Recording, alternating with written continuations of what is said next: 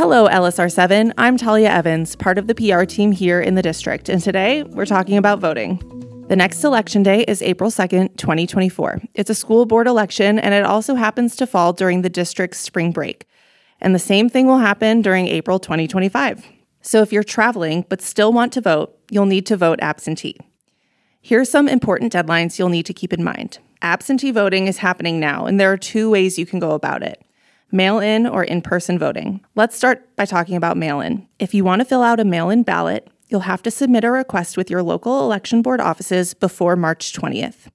If you are an LSR 7 voter, you're likely going to do that with the Jackson County Election Board offices on the Independence Square.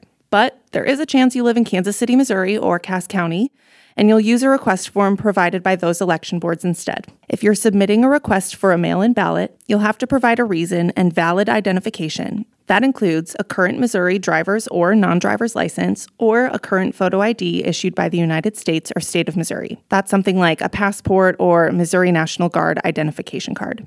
Once you get that mail in ballot, you have to get it back to your local election board by 7 p.m. on election day. So filling it out early ensures your vote counts. If you'd like to vote in person, you must do so at your local election offices.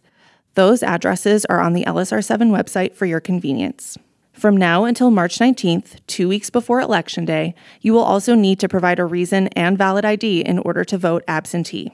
Starting March 19th, if you go into your local election office to vote in person absentee, you just need to have that valid form of identification, but you don't have to provide a reason for voting absentee. All of this information is available on the LSR7 website. Find that information at lsr7.org/elections. Thanks for listening to Summit Up, an LSR7 podcast. Make sure you subscribe on Spotify or Apple Podcasts so you don't miss an episode. It's a great day to be in Lee's Summit. Catch you next time.